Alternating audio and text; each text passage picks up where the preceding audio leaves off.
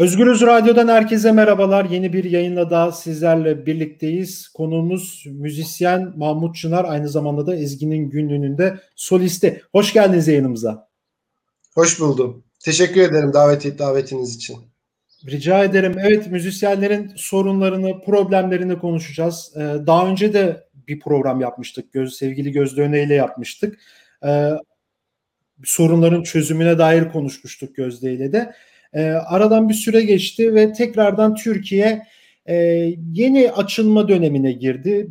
1 Temmuz'dan sonra yeni bir, bir normalleşme yaşanacak. Şimdi buradaki bu normalleşme ile ilgili en kritik maddelerden biri de e, müzisyenlerle ilgili olan kısımda işte Cumhurbaşkanı Recep Tayyip Erdoğan biliyorsunuz kabine toplantısı sonrası bir açıklama yaptı. Dedi ki kusura bakmasınlar gece kimsenin kimseyi rahatsız etmeye hakkı yoktur diyerek 12'den sonra müzik kısıtlamasının süreceğini söyledi. E, ve buna müzisyenler, toplumun çeşitli kesimlerinden birçok müzisyen, sanatçı e, buna tepki gösterdi.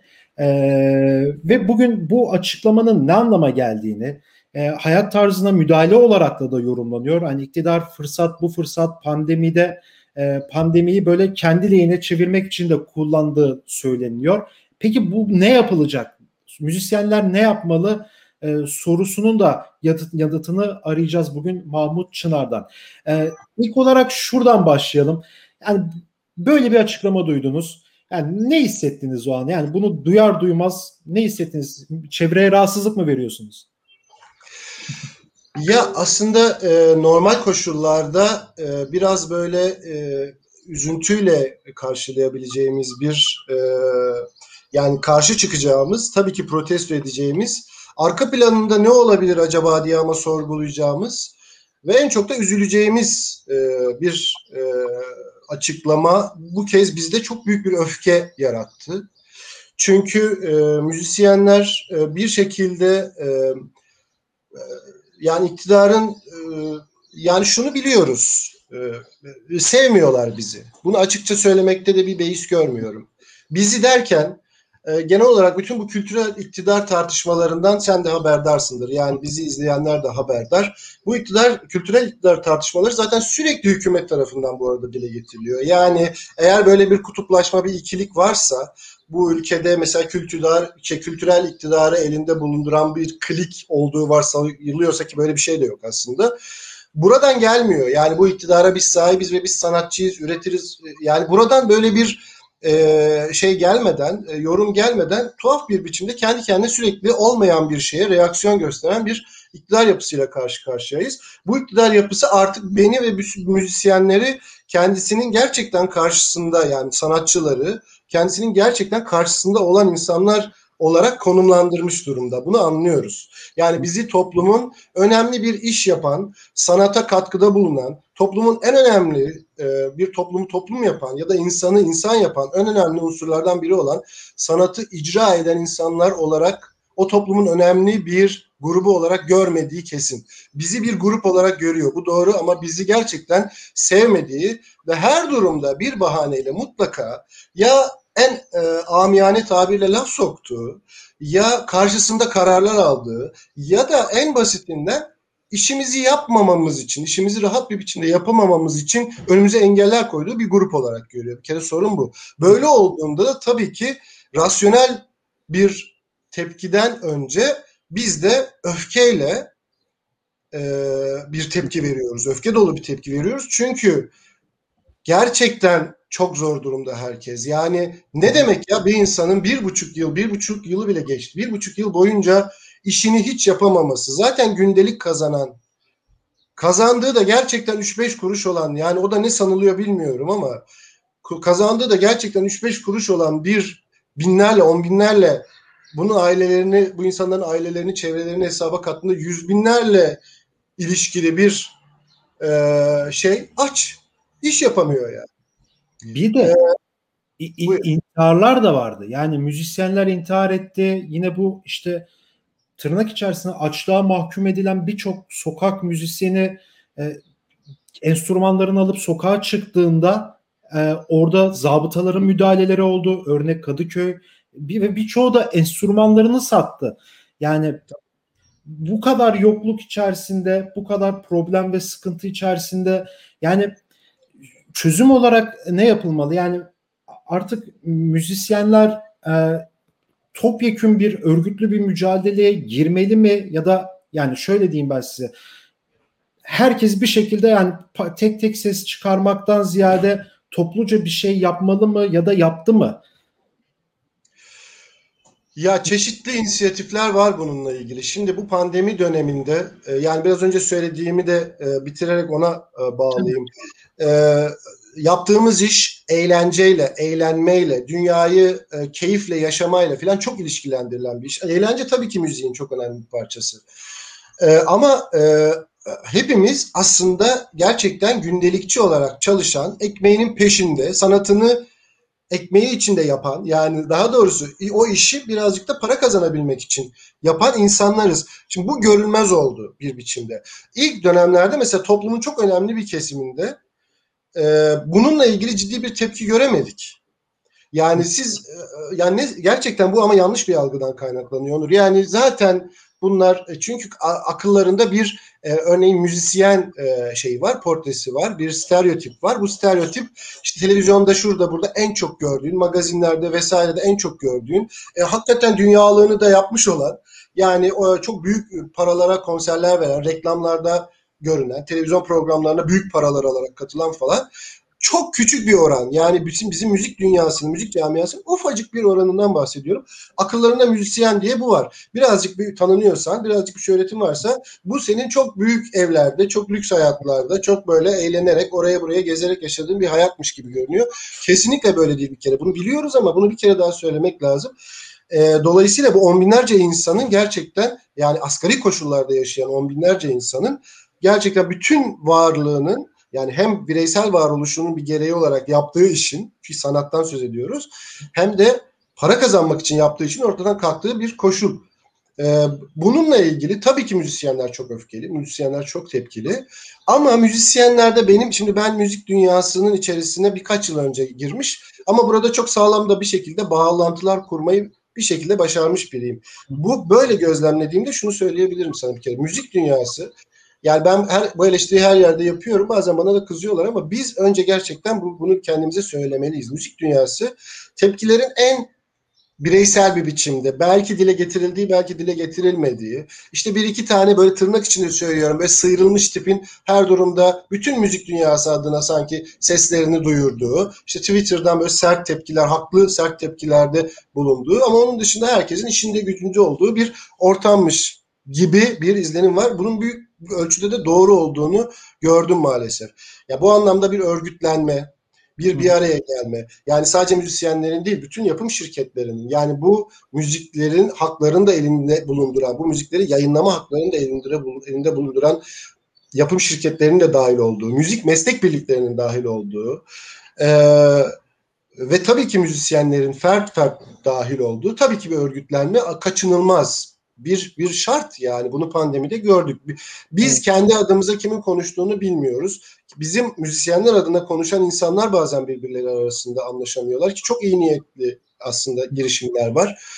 Ee, peki yani ne, ne, olacak? Örgütlenecek miyiz? Yani hadi arkadaşlar büyük ve kapsamlı bir müzik sendikası kuralım. Öyle olsun ki mesela Tarkan da burada olsun. Ee, işte e, Ankara'da çalan bağlamacı da burada olsun. Yani biz bir müzisyenler olarak hepimiz bu söz söyleme ve siyaset üretme yani siyaset bir kere siyaset deyince korkuluyor. Yani siyaset bizim hayatta kalmak için temel gereksinimlerimizi elde edebilmemiz için yaptığımız şeydir aslında. Özgür yaşamak, rahat yaşamak. İşte eğer para parayla ilişkili bir sistemde yaşıyorsak para kazanmak filan. Ama hakkımızca kazanmak. Eşit evet. E, dağılması gibi. Yani e, burada hep beraber bir şey yapalım dediğinde çok az insandan olumlu şey geliyor. E, dönüş geliyor. Bunu gördüm. Bunun dışında ufak e, dayanışma inisiyatifleri kuruldu. Şimdi evet. bu dayanışma inisiyatifleri de bir yönden çok tartışıldı. Mesela daha politik arkadaşlarımız dedi ki ya mesele çok yapısal bir mesele, sistemsel bir mesele. Siz dayanışma e, bu tür bir dayanışma e, organizasyonu yaparak sistemin e, sorunlarını görünmez kılıyorsunuz. Ne yapıyorsunuz? İşte 20 kişi bir araya geliyorsunuz. iki müzisyen arkadaşınıza yardım ediyorsunuz. Onun kirasını ödüyorsunuz. Faturası. E ama şimdi bunun dışında da yapılabilecek çok bir şey yok. Yani o insanın da kirasının ödenmesi gerekiyor. Az önce sen söyledin. Yani e, intihar eden arkadaşlarımız, meslektaşlarımız oldu. Ya çok ünlü e, müzisyenler enstrümanlarımı satıyorum diye. Yani toplumun gözünde yani bu artık e, herhalde milyonlarla yaşıyordur filan denen müzisyenler enstrümanımı satıyorum diye ilanlar çıktı ve gerçekti bu yani. E şimdi bu durumda da o 10-20 kişinin bir araya gelip gerçekten çok zor durumda olan ki bizim mesleğimizin en görünmez bazı kısımları var. Yani eğer konsere vesaireye e, e, gidiyorsa izleyicimiz şunu bilsinler yani biz sahnede Ezgi'nin günlüğü olarak 7 kişiyiz ama o gün 50 kişi çalışıyor. Evet. Yani bizim rodimiz, yemeği, e, ulaşımı, e, orada sahneyi kuran ekip, e, evet. e, orada ses sistemini yapanlar, mikserin arkasındakiler, ışığın arkasındakiler, bizi taşıyanlar vesaire vesaire. Şimdi bütün bu insanlar da aslında çok zor durumdalar. Evet. Bu bir zincir çünkü yani. Evet çok haklısın. Çok önemli bir yere değindin. Evet şimdi Ezgi'nin günlüğü sahnede 7 kişi ama arka planda bu işin teknik kısmı var, lojistik kısmı var ve sırf 7 kişi ekmek kazanmıyor. Dediğiniz gibi 40-50 kişi daha o gün o konserden e, ekmek kazanıyor. Belki ee, daha fazlası olur. Yani Kadıköy'de bir mekanda konser yaptığımızda o konsere o gün 300 kişi geliyor. O 300 kişi için mekanda en az 60-70 kişi de çalışıyor bu arada. Yani sen konserleri bitirdiğinde mekanları da bu anlamda konser mekanlarını bitirmiş oluyorsun. Bizim zaten iş e, ekibimiz işte dediğim gibi Rodimizden taşımacımıza kadar zaten onlar e, zaten ufak paralara çalışan insanlar, menajerlerimiz vesaire, tur menajerlerimiz. Bunların hepsi işsiz kaldı bir anda. Yani bütün bunları da kapsayacak bir örgütlülük tabii ki gerekli. Ama şu anda ütopik görünüyor. Bunun dışındaki bu dayanışma e, inisiyatifleriyle ilgili de az önce söylediğim şey yani bunu eleştiren arkadaşlara da aslında bu cevabı hep vermek istedim. Ya arkadaşlar tamam evet konu yapısal bir konu. Sistem sorunu. Az önce konuştuğumuz gibi ya bu iktidar bizi sevmiyor kardeşim. Yani bizim temsil ettiğimiz şeyleri sevmiyor. Bizim gece bir mekanda 300 kişiyle buluşup çılgınca şarkı söylememizi, dans etmemizi sevmiyor. Sevmiyor yani bunu kabul edelim. E, aynı zamanda bir kültürel iktidar kompleksleri, bir, bir çeşit aşağılık kompleksi var bu, bu grupta. Yani bunlar e, en güzel şiirleri biz, e, en güzel şarkıları biz, en güzel romanları belki de biz yazdığımız için. Biz derken bu bizi ben ayırmıyorum. Onlar bizi biz diye ayırıyor. Belki bunu yaptığımız için de bizi sevmiyorlar. Olabilir ama yani bütün bu koşullar içerisinde bu yapısal sorunu çözerken bir yandan da çok doğrudan ve gündelik müdahalelerde bulunmamız lazım. Sen sana gelecek olan bin lirayla hiçbir şey yapamayabilirsin ama o bin lirayla Yozgat'ta bağlama çalan bir arkadaş kirasını ödeyip bir faturasını belki ödüyor. Yani bunlar evet. önemli. O yüzden ben bu dayanışma inisiyatiflerini doğru buluyorum. Bu dayanışma inisiyatiflerinin de temel şikayeti şu. Ben birçoğunun içinde bulunduğum için sana rahatça söyleyebilirim. Ee, hadi yapıyor. Türkiye'deki tipik sorun aslında şaşırmayacaksın duyduğunda. Hadi yapıyoruz arkadaşlar dediğinde 500 kişiyiz. Hadi yapıyoruz. Ne yapıyoruz? Süper. Zaten yaşasın müzik. Müzik susmasın filan. Ee, gönderiyorlar mesela bir iki arkadaşım, yakın arkadaşım ve dernek e, çatısıyla yaptılar bunu. Ee, bir duyuru gönderiyorlar. Ee, Twitter'da her gün e, lanet olsun e, müzisyenler aç filan diyen insanlara. Ya diyorlar ki sizin 2 milyon takipçiniz var. Ya şunu paylaşın. Bakın bu dernek çatısı evet. altında biz müziğin en alt kademesinde yani şey olarak söylüyorum alt kademeyi kazanç itibariyle en alt kademesinde çok zor durumda olan insanlara destekte bulunacağız. Abi bir tanesi paylaşmıyor. Bir tanesi o Twitter hesabında onu paylaşmaya tenezzül etmiyor. Niye bilmiyorum. O yüzden e, o yüzden böyle sönümleniyor ve gidiyor. O arada da sen 3-5 kişiye yardım edebiliyorsan o da o 3-5 kişi için bir e, dua e, senin için de belki hem vicdanen bir e, karşılık e, hem de bir, bir şey bu, bu zor durumda dayanıştığına dair bir kanıt olarak orada kalıyor. Tarihe not düşmüş oluyorsun. Hepsi bu. Evet, ya bir, bir şekilde dayanışma da yaşatıyor zaten. Bir de şu da var. Yani bizi sevmiyorlar dedin mesela yani gerçekten hani doğaya, sanata, hani aşka düşman olmuş bir e, sistem var, bir iktidar var. İşte dün LGBT artılar onur haftası için yani Maçka Parkı'nda buluşmak evet. istiyor. E, ona müdahale ediliyor. E, işte Kanal İstanbul projesi yapmayın diyorlar. Hem doğaya zarar, ekosisteme her şeye zarar. Deprem olacak diyorlar. Onu yapıyorlar. E, sanat durum sen zaten şimdi hepsini özetledin ortada. Şimdi bizim asıl ikinci olarak şunu soracağım. Muhalefet kısmı. Şimdi bu yasak açıklandığında muhalefetten birçok kişi şunu yazdı. Yani biz bunlar gidince after party yapacağız. 24 saat kesintisiz müzik yapacağız diye böyle bir post AKP dönemine ilişkin e, yorumlarda bulundular. Yani biraz sanki orada yani önemli olan post AKP dönemi değil. Tamam o konuşulur, tartışılır, daha çok var o, o döneme ya da az neyse artık. Ama yani şu an mevcut bir problem var ve bu probleme karşı muhalefet şu mu olacak? 24 saat after party. Vaadin ne? 24 saat after party yapmak müzisyenlere. Yani sen muhalefetin bu tutumunu nasıl değerlendiriyorsun? İki burada muhalefet ne yapmalı? Yani bir kere e, ikinci sorundan başlayayım. Şimdi muhalefeti biraz önce konuştuğumuz konuyla bağlantılı olarak muhalefetin elinde e, yani muhalefet diye böyle bir homojen çatıdan söz etmiyoruz ama diyelim ki ana muhalefet partisinin elinde ya da onunla ilişkili işte ittifaklar vesaireler. Bunların elinde bir kere kurumsal bazı yapılar var. Ne demek bu? Bir kere bir partin var. Yani örgütlenmiş, ilçe ilçe örgütlenmiş bir partiden söz ediyoruz değil mi? Bir siyasi partiden söz ediyoruz.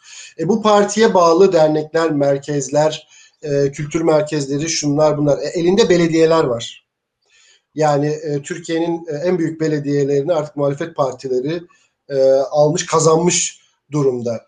E, bir şey yapılmıyor da demiyorum bu arada. Yani ama şu olabilir. E, e, muhalefet biz şu zor durumda e, örneğin e, iktidarın e, gadrinden nasibini almış hatta en büyük şeyi almış e, zararı görmüş olan bu grup için ne yapabiliriz? Şimdi bununla ilgili çalışmalar yapıldı. Mesela işte e, konserler, destek projeleri filan. Bunu söylemem lazım. Ama evet. biraz önce sözünü ettiğim o bütünlüklü bir ve örgütlü bir yapılanma.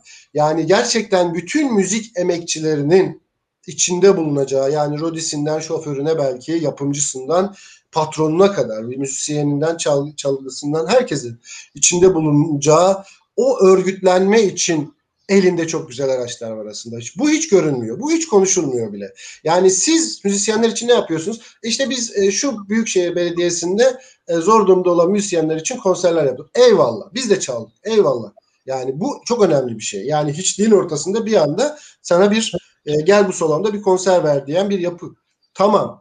Ama e, bunun dışında şimdi e, çoğu zaten e, birazcık politikte düşünebiliriz. Yani strateji kötü bir şey değildir. Ya zaten çoğu politik olarak hiç politikayla ilgisi olmayanlar bile politik olarak bir şeylere maruz kalmış.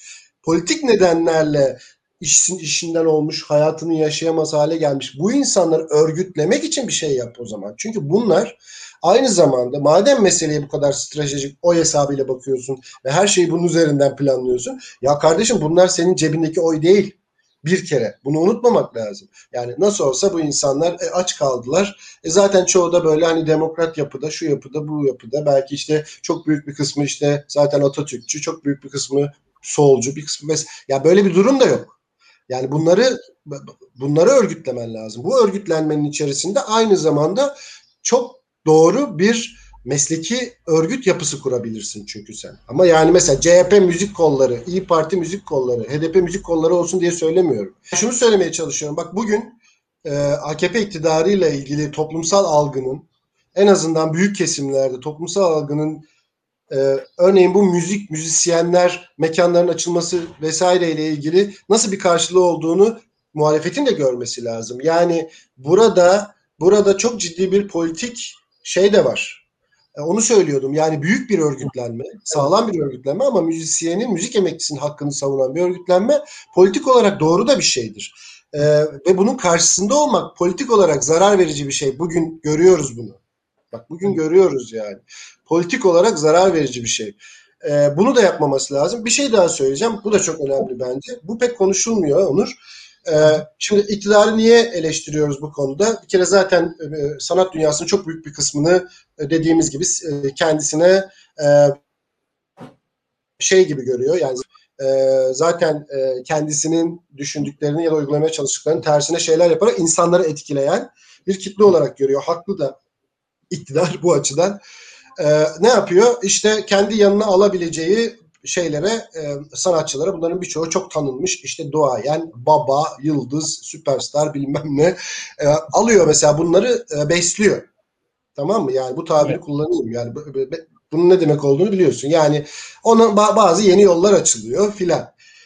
Şimdi bir de muhalefetin böyle bir hataya düşmemesi lazım. Bak bu da çok önemli. Yani muhalefetin bana yakın sanatçı, bana uzak sanatçı ikilemine kesinlikle düşmemesi gerekiyor. Bununla ilgili çok ciddi sorunlar yakın zamanda yaşandı. İsim vermeyeceğim. Yani bunu medyaya da hepimiz, hepimiz gördük bunları yani. Bunu yapmaması gerekiyor. Bu çok kirli bir oyun. Bu bir kere bir politik şeyin, yapının ya da bir siyasi görüşün sanatla arasındaki ilişkiyi kirletebilecek bir şeydir. Yani sen sanata sanat olarak bakmak zorundasın. Evet. Sanatçı olarak sanatçıya bakmak zorundasın. Ee, politik angajmanı önemli midir? Bir yere kadar önemlidir ama şimdi politik angajmanından dolayı birine beş verirken diğerine bir vermeye kalkmak veya onu hiç görmemek veya yani bu bu iktidar bunu çok yaptığı için eleştiriyoruz ya bunu olmaması gerekiyor. Bir kere bu da önemli. Bunu da en azından şöyle bir parantez içerisinde not düşmüş olayım. Yani şöyle çok konu uzattım ama özetle yani bütün bütünsel ve bütün müzik emekçilerini kapsayan bir e, örgütsel yapı şu an için neredeyse bir hayal. Bunun dışında ne olabilir? Bunun dışında tabii ki pandemi bize büyük bir ders oldu. Biz artık her durumda bir araya geldiğimizde sadece müzik değil, aynı zamanda yarın bir gün bu müzik sustuğunda nasıl hayatta kalacağızı da konuşmaya başlayacağız. Bu önemli. Konuşuyoruz da. Bu önemli. Bununla ilgili daha somut, belki daha mikro ölçeklerde başlayan ve yaygınlaşan, genişleyen bir takım adımlar atılırsa müzisyenlerin birçoğunun buna e, hele de e, yani e, yani biraz böyle depolitik, o apolitik kalmaya çalışan. İşte ben evet. kitleye hitap ediyorum. Benim çok öyle hani bir orada burada görünmemem lazım diyen insanların bile çekinmeden içinde bulunabileceği hak temelli, çok basit. Yani hak temelli, e, emek ve ekmek temelli bir yapının e, ya da yapıların kurulması e, olası gibi görünüyor. E, ama bunun için taşın altına elini kim sokacak şu anda bekliyoruz biz de. Müzik meslek birlikleri var dediğim gibi. Müzik meslek evet. birlikleri Kültür Bakanlığı'na bağlı olarak çalışan örgütlerdir. Bu meslek birlikleri zaten e, ellerinden geleni bir şekilde yapıyorlar ama belki bu meslek birliklerinin de çünkü bir tanesi işte hükümetin şeyi altında şu anda. E, Pençesi. Evet yani orada hazır bekliyor. Zaten her seferinde kayyumlar atıyor, geri geliyor evet. bir şeyler oluyor falan. Yani orayı zaten ele geçirmeye çalışıyor. Kültürel iktidarın çünkü orayı ele geçirilerek ele geçirilebileceğini zannediyor. Yani o şarkıyı üreten ben e, orayı sen o şekilde işgal ettiğinde e, sana daha da büyük bir muhalefetle e, yaklaşacağım. Bunu bunu anlamıyor. E, ama müzik meslek birliklerinin toparlanması, belki belki özellik elde etmesi, yani topladığı parayı daha serbestçe kullanabilmesi, yani telif ücretlerini daha serbest, serbest derken şeffaf e, ama hakkaniyetli kullanabilmesi, bununla ilgili bir tasarrufun da olabilmesi, bunlar da en azından kısa vadede atılabilecek adımlar gibi görünüyor. Evet, e, aslında çok iyi bir şekilde de özetledin bu muhalefet kısmını, ne yapmalı kısmını, ne, nasıl olmalı kısmını. E, çok teşekkür ederim programa katıldığın için. Ben teşekkür ederim. Sağ olasın davet ettiğin için. Evet, e, Mahmut Çınar'la birlikteydik. Ezgi'nin günlüğü solisti. Mahmut Çınar bugün Özgürüz Radyo'da konuğumuz oldu. E, müzisyenler ne yapmalı? Erdoğan'ın açıklamalarını nasıl değerlendiriyorlar? E, ve muhalefet tabii ki de ne yapmalı bu konuda? E, konuştuk. E, başka bir programda görüşmek dileğiyle şimdilik hoşçakalın.